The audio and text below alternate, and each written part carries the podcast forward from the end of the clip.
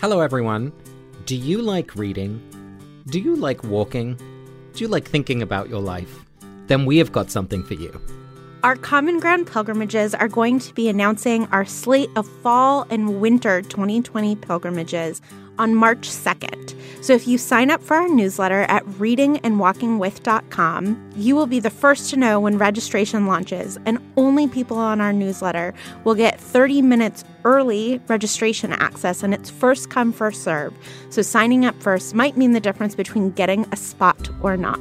There's less than 20 spots on each pilgrimage, and one of them might be involving me and a book that we all love. So you're talking about you leading a pilgrimage with He's Just Not That Into You? A hundred percent. Yeah. Oh my God, I'm there. So that's readingandwalkingwith.com. Sign up to the newsletter, be the first to know about our pilgrimages this year.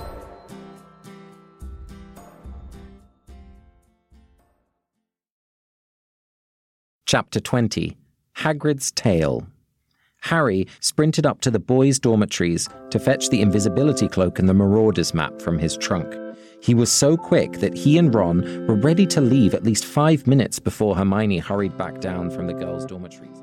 I'm Casper ter Kuile. And I'm Vanessa Zoltan. And this is Harry Potter and the Sacred Text. Vanessa, this week we're reading the chapter through the theme of peace, and it's your turn to tell a story.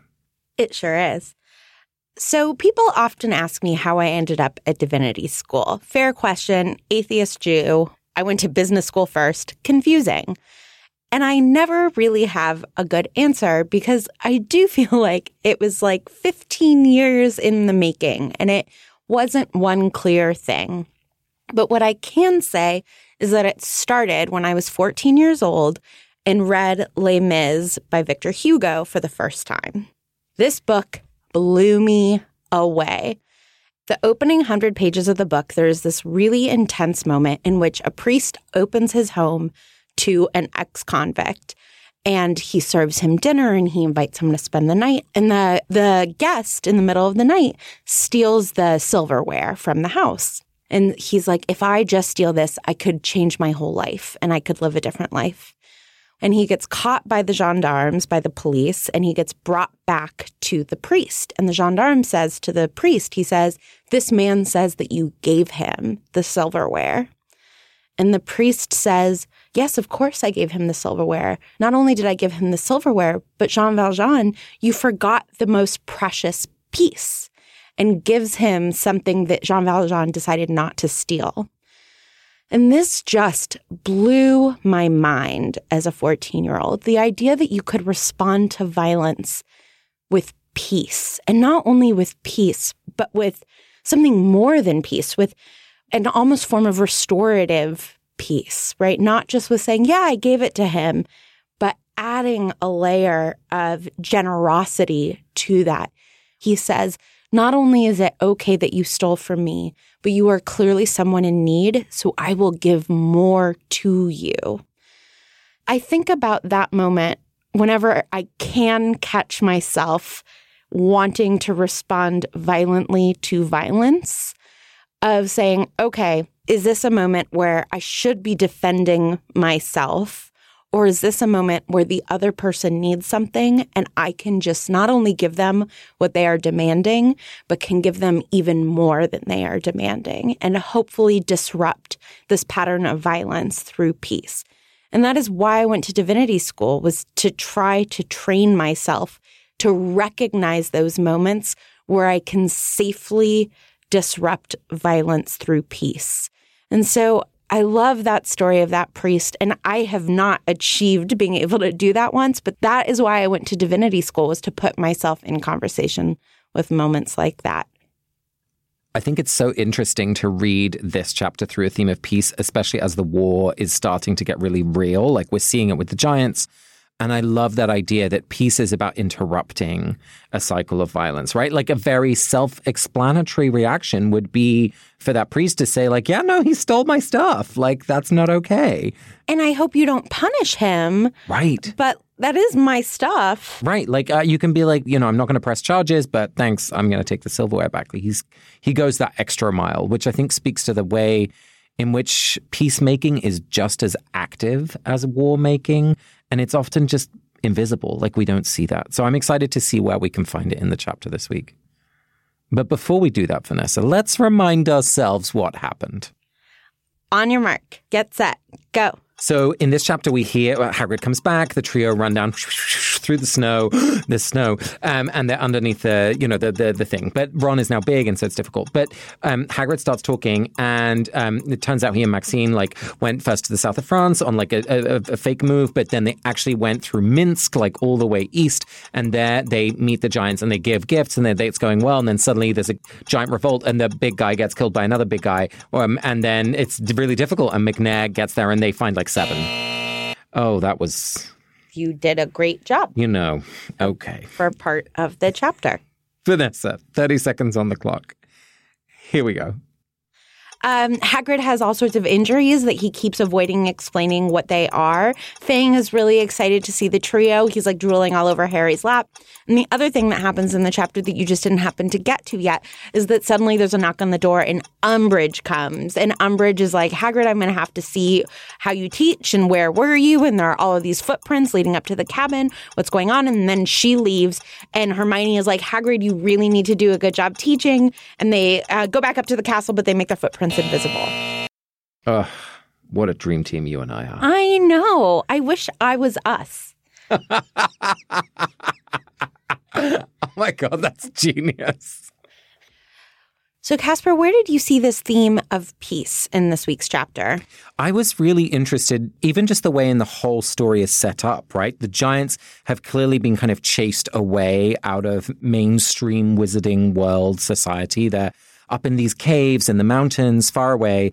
You know, that's one strategy for peace, which is like, right, I wish you well far away from me. Sometimes that's the best you can do. It really can be. You know, if you just aggravate each other, I don't think that's the situation of what happened between giants and wizards. It feels like there's more complexity. Well, especially because giants don't do well living in clusters amongst each other. Right. Right. So it's like an unnatural way to have them living. It goes against the way that they would set up their own society. Yeah, you can see them being actually very violent with each other because they're put in this kind of false structure because they've been chased out of their normal landscape, as, as you can say. So that was interesting to me just to think of distance as a strategy for peace.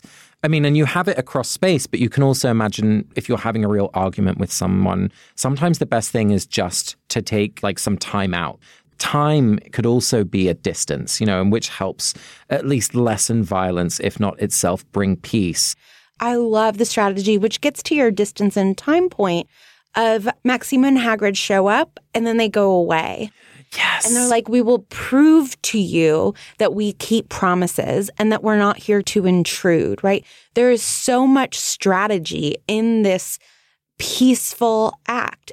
I think that we're getting more sophisticated about this, like in classrooms. You can't just declare something a safe space. Mm. That's not how safe spaces are built. And there's more and more acknowledgement that you can't just come and be like, look, I'm half giant and I come with a gift. Now be on our side. We're done. Right. There's like a real humility to the fact that if you are going to be an ally with someone, there has to be a real relationship there. Well, and he's actively peace building, right? Like that takes time and it takes effort and it takes consistency. You know, that kind of trust that you're speaking to. I love that. Yeah.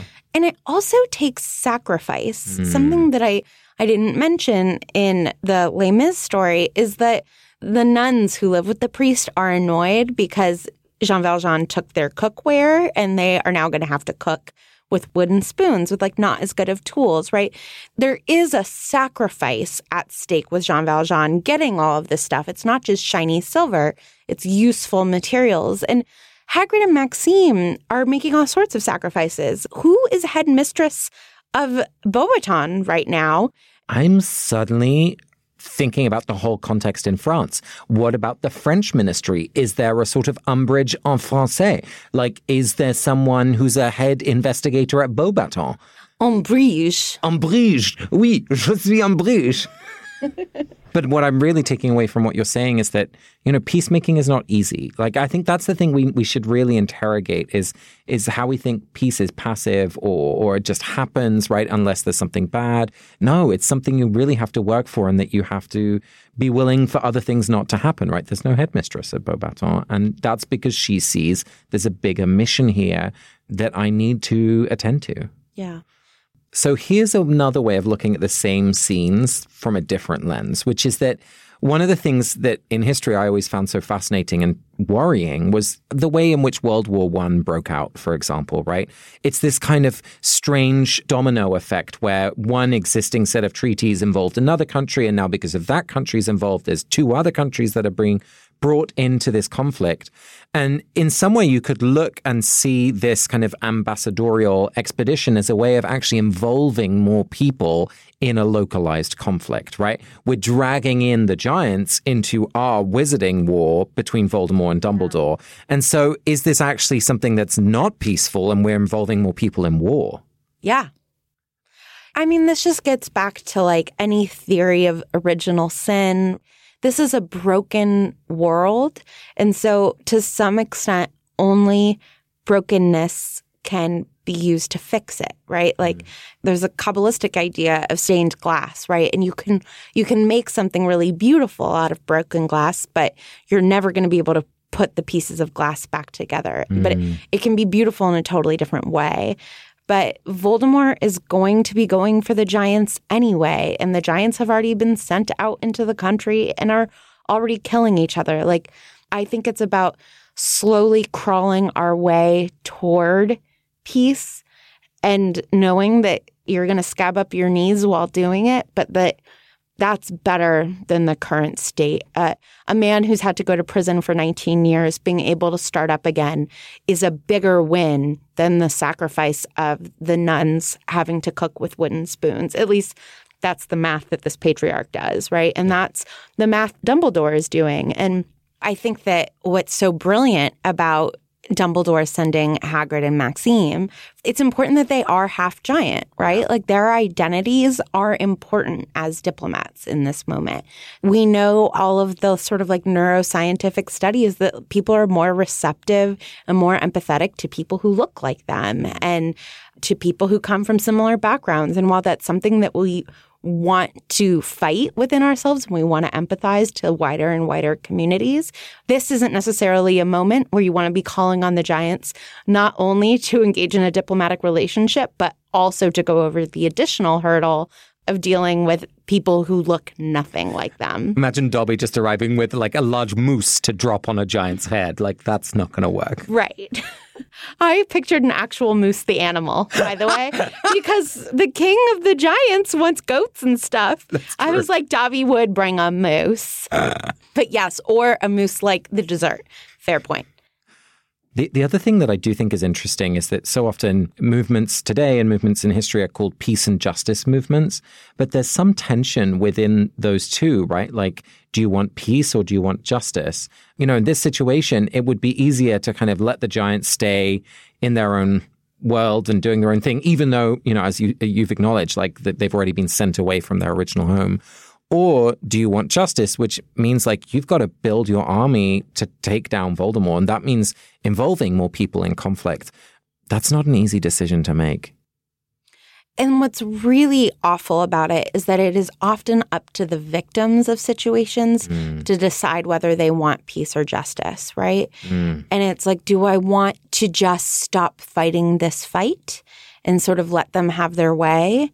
And therefore have a certain level of quiet and acquiescence and peace, a version of peace, not a true peace. Right. Do I accept the payment from the big corporation that, you know, poisoned the water? Right. Or do I want to fight and take them to court? Right. And so it's often the people who are the most vulnerable who have to make that decision. Mm. It just gets back to like this original brokenness that we're always trying to fix. Mm. So Casper, I'm really curious about what you make of the the leader of the giants. Hagrid is explaining to the kids that he Maxime went to talk to the leader, and Hermione says, How did you know they were the leader? And Hagrid says, Oh, well, that's easy. Who's the biggest, the ugliest, and the laziest? Sitting there waiting to be brought food by the others. dead goats and such. And I just thought, like, how do you have a peaceful society when it's like clearly that the violent person becomes the leader, right? The person with the dirtiest tactics become the leader. And I'm just, I'm asking for a friend, not because of my country, you know? I mean, it really strikes me as interesting as well that, you know, nations, if they're democracies, will choose a leader of one sort for one time and another sort for another time. For example, Churchill is always kind of beloved for his wartime leadership, right? He was the leader Britain needed during the war, but when he was prime minister again afterwards, he was much less successful because he had this kind of brusque, uh, elitist uh, approach, which was just not resonating with Britain in peacetime. And so I'm wondering have the giants allowed themselves to be ruled by this one figure because in this moment they are already in stress, mm. right? Like that they already feel like they're at war because they're not safe. In a different time when they were perhaps like, you know, pre Columbus America, was it this kind of network of different clans that had uh, really intricate kind of self governance, you know, mechanisms? Yeah. But because they've been attacked and they've been chased off their land, they're having to revert to like, okay, who's the biggest and who's the strongest? And we'll just pay them our goat and right. move on. I that is such a beautiful way to read this. And it makes me think that the stress that our country is under right now is that white men are afraid that they're being replaced. And so they're like, we will put our most violent leader in charge so that we can keep chanting, you will not replace us. Yeah, we had a meeting. It was uh, 2015. Yeah. I'm sorry. I'm sorry I didn't tell you about it. Yeah. No, I mean, Jewish yeah. woman. I was super ding, not ding. invited. Casper, something else that strikes me about why this is such a beautiful attempt at peacemaking here is that even when they like quote unquote fail, Hagrid and Maxime are able to go back to the cave and discuss things together. And I find that when I am stuck in a difficult situation, the thing that I need is a is a thought partner.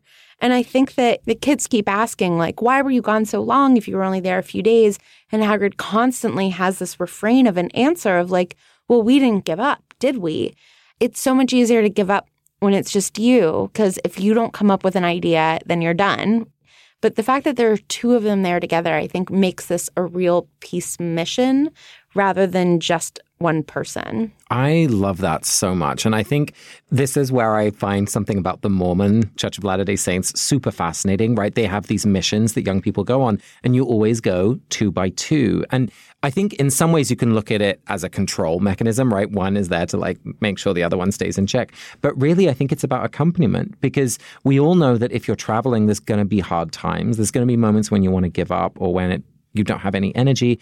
And there's a natural balance that plays out when you're feeling low. I'm going to feel pepped up and give you my energy, and the other way around as well. And so I think, especially for a peace mission where you're so reliant on your own capacity for patience, for going through something hard, you should never have to do that on your own, whether you're facilitating a group or hosting a podcast. Like it's just better together. Oh yeah, I would never have done any of this if I didn't. I've become a completely codependent person. Right. so here's another thing that struck me. Hagrid is really bruised and battered when he comes back, and the trio are very concerned about what's happened. Umbridge, by the way, is not at all concerned. But Hagrid has this piece of dragon steak meat mm. kind of put over his eye to stop the swelling, and we hear about the green dragon blood like dripping on his face. And I found that just a very striking image, first of all. But secondly, I wondered if there was a metaphor hidden within this moment that obviously he's stopping swelling, right? He's making something less bad. He's making something maybe peaceful mm-hmm. using this hacked piece of meat from a dead body of a dragon. Dragons, which he loves. Yeah. It's not like Hagrid is somebody who sees dragons as violent, terrible creatures. Right. He, like he's like, come to mummy. Yeah. Exactly. Right? It struck me just that moment of, of violence is actually doing this very peaceful thing of healing Hagrid's body. Yeah, I mean, we've talked about this before, right? Surgery is violent, chemotherapy is violent, taking antibiotics is violent, right? You're killing all of the healthy bacteria in mm. your body in addition to the unhealthy bacteria, and you're doing it for good. But healing is a very violent thing. Mm. And And again, I think this gets back to what we were saying earlier. It, it means that there's sickness. Part of the reason that I loved the first Fantastic Beasts movie is because it was right after Trump's election that it came out. And at the end, they do this reparo spell where broken New York City gets put back mm. together. And I found that image so hopeful and so healing. The idea that you could take something broken and tr- truly make it like it was before.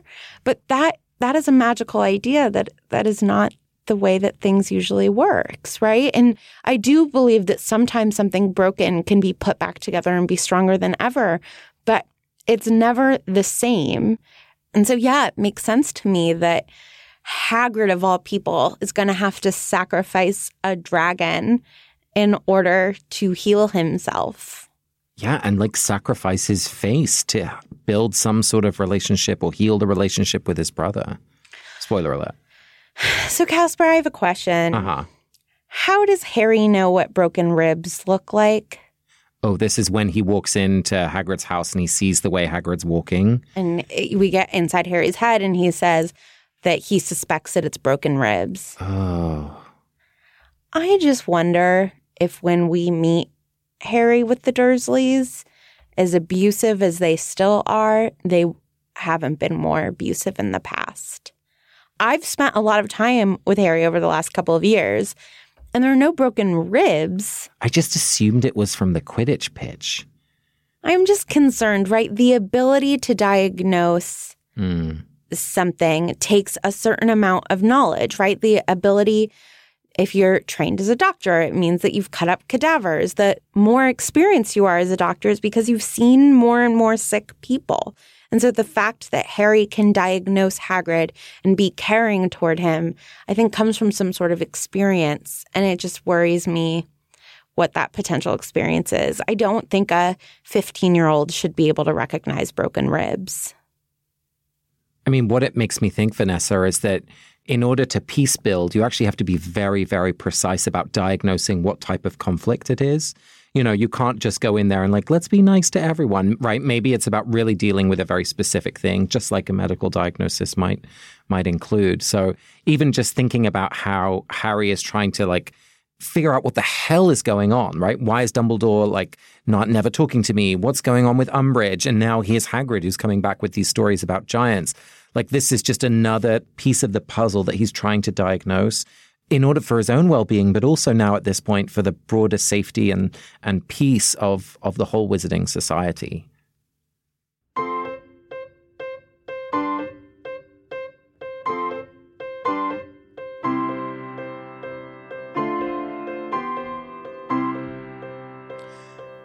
Vanessa, it's time for our penultimate Chavruta. And I have a question for you, which is does Umbridge know that the trio are in Hagrid's cabin? She really is making use of space, right? She's very suspicious. There's three tracks through the snow. She can figure out who those three people might be. And she's looking under, you know, chairs and all sorts of things. I think she knows they're there. I think she's trying to scare them as much as she's trying to scare Hagrid. I, I don't know. I just get the sense that she's kind of playing them in this scene. Umbridge says at one point, I shall, of course, be informing the minister of your late return. And to me, that also sounded a little bit of like a threat to the trio, saying, like, I inform the minister of everything I know. I know you're here. Like, this is going straight to Fudge. Yeah, she knows the trio is there for all sorts of reasons, right? Like, they've already revealed themselves to be protective of Hagrid to her. And she says to Hagrid, like, I heard voices and he's like, Oh, I was talking to Fang. And he, she's like, Oh, is Fang talking back? so I completely agree with your theory. She's here to terrorize, right? You don't show up at someone's door late at night with any reason other than to absolutely terrorize them, right? This is like off hours. He's in his own private home. Like it's on the grounds of school, but like give the guy a sense of privacy. Like this cannot be normal faculty behavior. The thing that I will say is that she is correct. She's not morally right, but she is correct that three students are out of bounds of where they're supposed to be after dark, late at night. They went in the invisibility cloak And like Hogwarts lets these three kids run amok. And this is a conversation that we've had before in terms of Snape, but like she is correct. This is really interesting, Vanessa. I've just thought about a connection to our conversation before about Maxime and Hagrid going as a duo on their kind of ambassadorial peace building mission. And Umbridge is on her own. And in moments like this, I feel like she could be so much more effective if she was in a duo. And especially when we think about the Carrow brother and sister later on and the way in which they really build a kind of terrorizing grip on the school that even Umbridge doesn't quite manage at this point it points to the Chavruta question of like she can know something is going on, but she can't really act on it on her own. And she, I mean, she knows that to some extent, right? Because she's constantly traveling around saying Fudge, mm. right? And so even though he's not physically there, she knows that this is an imagined authority if she doesn't have the ministry backing her up. Right. Absolutely. So for the second half of Chavruta, do you have a question that builds on mine? Yeah. So my follow up question to you is why isn't Hagrid scared by her? Mm. You know, Umbridge is validating her own authority by saying Fudge, but then the, the kids are validating her authority. They're like, no, she is up to no good here. Even after she leaves, Hermione is like, no, Trelawney's already on probation. Please listen to me. And he seems unflapped by this. And I'm wondering what that's about. And I think that there are a lot of possibilities for that. The one that I'm thinking about is that he's just come back from traveling. And when you come back from traveling on like something like a peace mission, your scale of what an actual problem is is bigger. And it's like, okay, so I get fired from Hogwarts. Like Dumbledore's not actually going to let me starve, right? And I'm a part of this larger mission. Lessons plans, like who cares, right? That he's just has a little bit more context than you get when you're in this like fishbowl of the daily life at Hogwarts. He's sort of unterrorizable at this point. I love that. And I think it's definitely the most likely. I see two other options, which I could believe.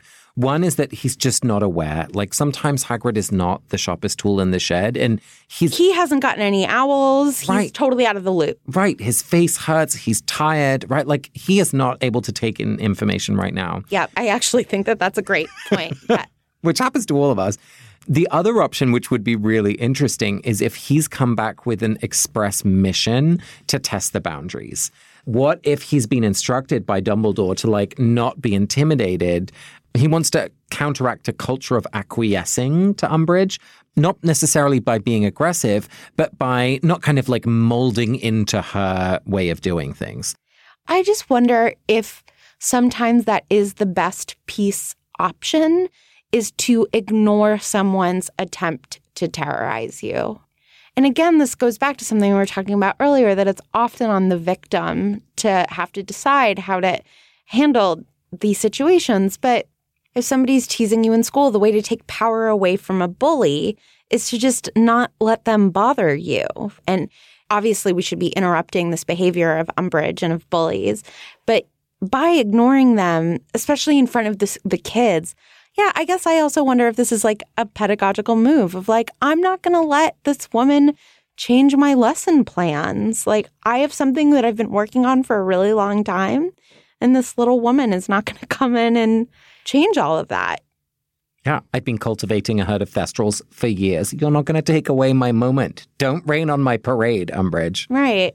I don't know why that this like is reminding me of the like pogroms in like Eastern Europe in the early 20th century against Jews of this just like coming in the night just to scare you. Mm.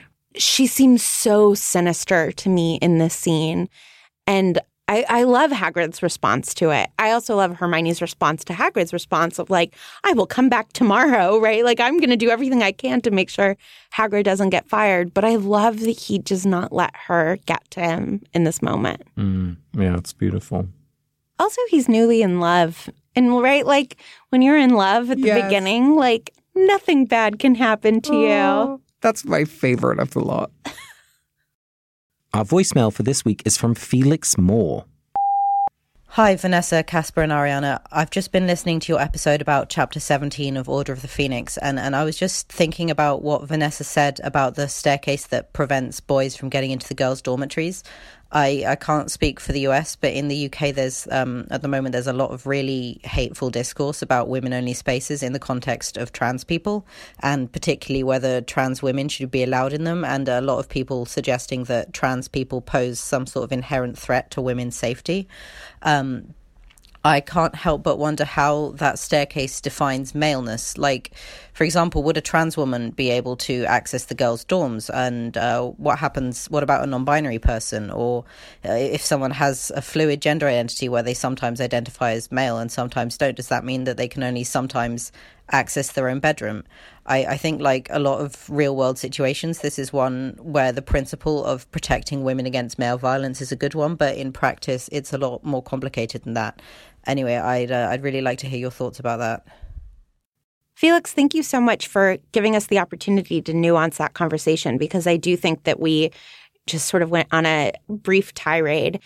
I choose to believe that the slide is entirely woke to the fact that like trans women are women and are inclusive to trans women and that the slide knows all of the statistics, of course, that trans people are more likely to be a victim of a crime than a perpetrator of a crime, and therefore would immediately lower a slide to protect a trans person rather than exclude them.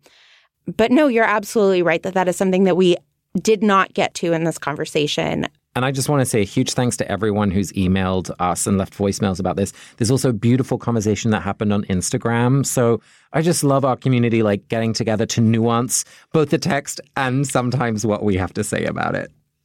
So, Vanessa, it's time for us to offer a blessing to someone in the pages of this chapter. And we haven't talked about him at all, but I want to offer a blessing for Ron when he and the trio first see Hagrid and they're like, What on earth happened to your face? Like, are you hurt? Are you okay? And Hagrid keeps kind of, you know, swishing them away and saying, No, no, no, it's fine.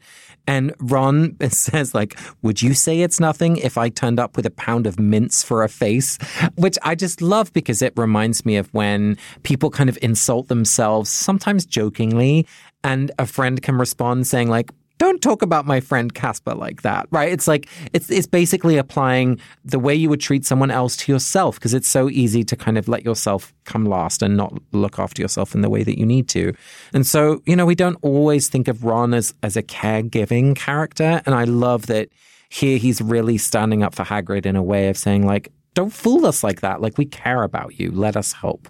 And I just, I just love Ron. I love that moment too. I'm so glad you called us to that. How about you, Vanessa? Who are you blessing? I pick Hermione. Good pick. Thank you.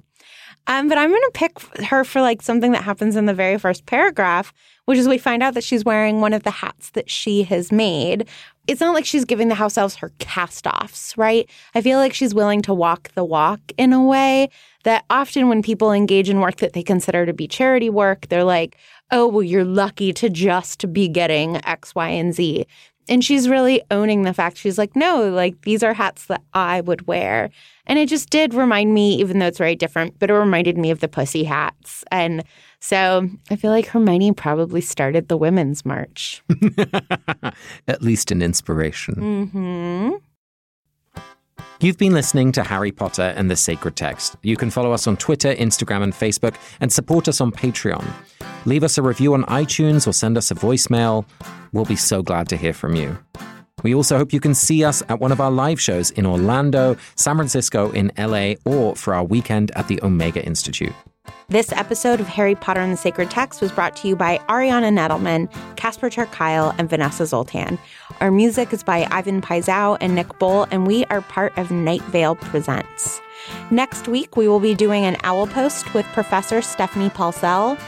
This week, we'd like to thank Felix Moore for this week's voicemail, Julia Argy, Danny Agan, Maggie Needham, and Stephanie Paulsell. Thank you all, and we'll talk to you next week. Bye.